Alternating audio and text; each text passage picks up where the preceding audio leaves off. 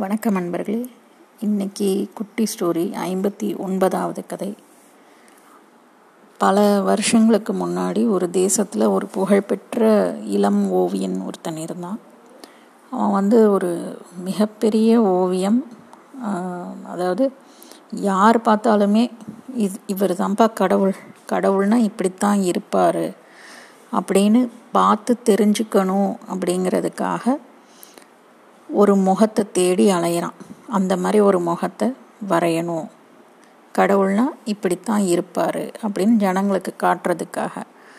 அந்த மாதிரி ஒரு ஓவியத்தை வரையணும். மிகப்பெரிய ஒரு முக்கியமான ஒரு ஓவியத்தை செய்யணும்னு சொல்லி அலைஞ்சு திரிஞ்சு கிராமம் கிராமமாக தேடி காடு கடல் எல்லாம் அலைஞ்சு திரிஞ்சு இறுதியாக ஒரு ஒளி பொருந்திய கண்களோட பார்த்தாலே சொர்க்கம்னு சொல்லக்கூடிய ஒரு முகம் ஒரு ஆடு மேய்க்கிற ஒரு இளைஞனை பார்த்து இது வந்தான்ப்பா இந்த முகத்தை தான் நான் வந்து தேடிக்கிட்டு இருந்தேன். அப்படின்னு அந்த ஓவியனோட மனசுக்கு பட்டு அந்த இளைஞனோட முகத்தை வரைகிறான். அவன் நினச்ச மாதிரியே அந்த ஓவியம் வந்து மிகப்பெரிய பேர் பெறுது. பல லட்சம் பிரதிகள் எடுக்கப்பட்டு எல்லா இடத்துலையும் விற்பனை ஆகுது அந்த ஓவியத்தை வந்து தங்களோட வீட்டு சுவத்தில் மாட்டி அதை பார்த்து மகிழ்ச்சி அடைகிறவங்களும் மனசு வந்து அமைதிப்படுறவங்களும் அதிகமான பேர் இருந்தாங்க. அதுக்கப்புறம் இந்த ஓவியனும் ஒரு இளைஞன் தானே?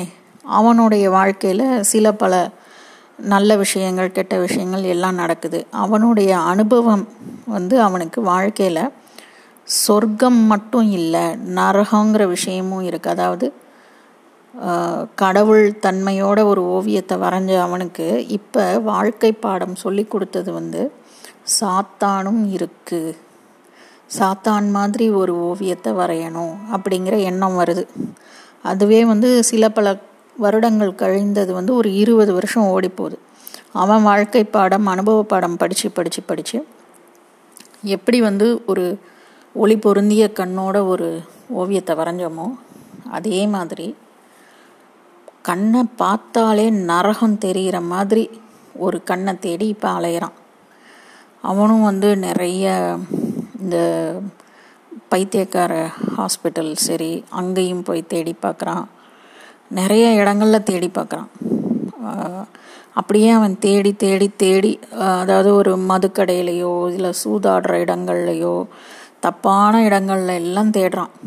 அதுக்கப்புறம் அவன் நீண்ட நெடிய தேடலுக்கு அப்புறம் ஒரு சிறைச்சாலைக்கு வர்றான். அங்கே ஒரு கைதியோட கண்களில் வந்து அப்படியே நரகம் பளிச்சுன்னு தெரியுது. அந்த கண்ணை பார்த்தாலே பா நரகம்தான்ப்பா இது. அப்படின்னு சொல்லக்கூடிய அளவில் அவனுடைய முகம் வந்து அவ்வளோ கெட்டதாக இருக்குது அசிங்கமாக இருக்குது துக்கம் நிறைந்ததாக இருக்குது நரகமே தான் அந்த கண்கள் அப்படின்னு சொல்லி அடித்து சொல்லலாம். அந்த மாதிரி முகத்தை பார்த்தோடனே இந்த ஓவியன் வந்து இவனை தான் வச்சு வரையணும் அப்படின்னு சொல்லி சாத்தானுக்கு உருவமாக இவனையே வரைகிறான் அப்போது அந்த கைதியும் ஒத்துக்கிறான் வரைகிறதுக்கு இந்த ஓவியத்தையும் முடிச்சிடுறான். சாத்தான் ஓவியத்தையும் முடிச்சிடுறான். முடித்ததுக்கப்புறம் இந்த சொர்க்க கடவுள் அப்படிங்கிற மாதிரி வரைஞ்ச ஓவியத்தையும் அந்த பழைய ஓவியத்தையும் இப்போ வரைஞ்ச ஓவியத்தையும் பக்கத்தில் பக்கத்தில் வச்சு கம்பேர் பண்ணி திருப்தி அடைஞ்சிக்கிறதுக்காக பார்க்குறான் ஓவியன். அப்போ பின்னாடி இருந்து ஒரு அழுக சத்தம் கேட்குது என்னன்னு பார்த்தா இப்போ சாத்தானுக்கு ஒரு இதுவா நரக கண்களோடு இருந்தானே அந்த கைதி வந்து அழுகுறான் ஏன் அழுகுற உனக்கு ஓவியம் உன்னை அவ்வளோ தூரம் அசைச்சிருச்சா? அப்படின்னு இந்த ஓவியன் கேட்டவுடனே சொல்கிறான் நீ வந்து என்னை மலையடி வாரத்தில் அங்கே ஒரு இடையனா என்னை பார்த்து வரைஞ்ச அதே ஆள் தான் நான். இருபது வருஷத்தில் வாழ்க்கை வந்து என்னை புரட்டி போட்டு ஒரு சாத்தான் நிலைமைக்கு என்னை கொண்டு வந்து இப்போ நானே வந்து சாத்தான் உருவத்துக்கும் வந்து நிற்கிறேன் உனக்கு தெரிஞ்சிருக்காது. வாழ்க்கை மாற்றத்தில் உருமாற்றம் அவ்வளோ ஏற்பட்டிருக்கு. அது இல்லாமல் மனசு நரகமாக போச்சு. எந்த கண்களில் சொர்க்கம் தெரிஞ்சதோ அதே கண்களில் நரகமும் தெரிஞ்சிருக்கு. ஓவியன் வாயடைச்சு போயிட்டான். இந்த மாதிரி ஒரு மனுஷனை வந்து வாழ்க்கை எப்படியெல்லாம் புரட்டி போடுது?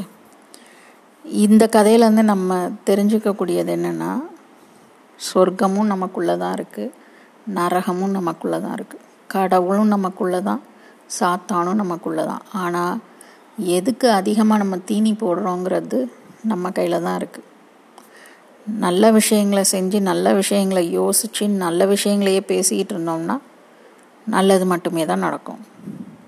யோசிப்போமா?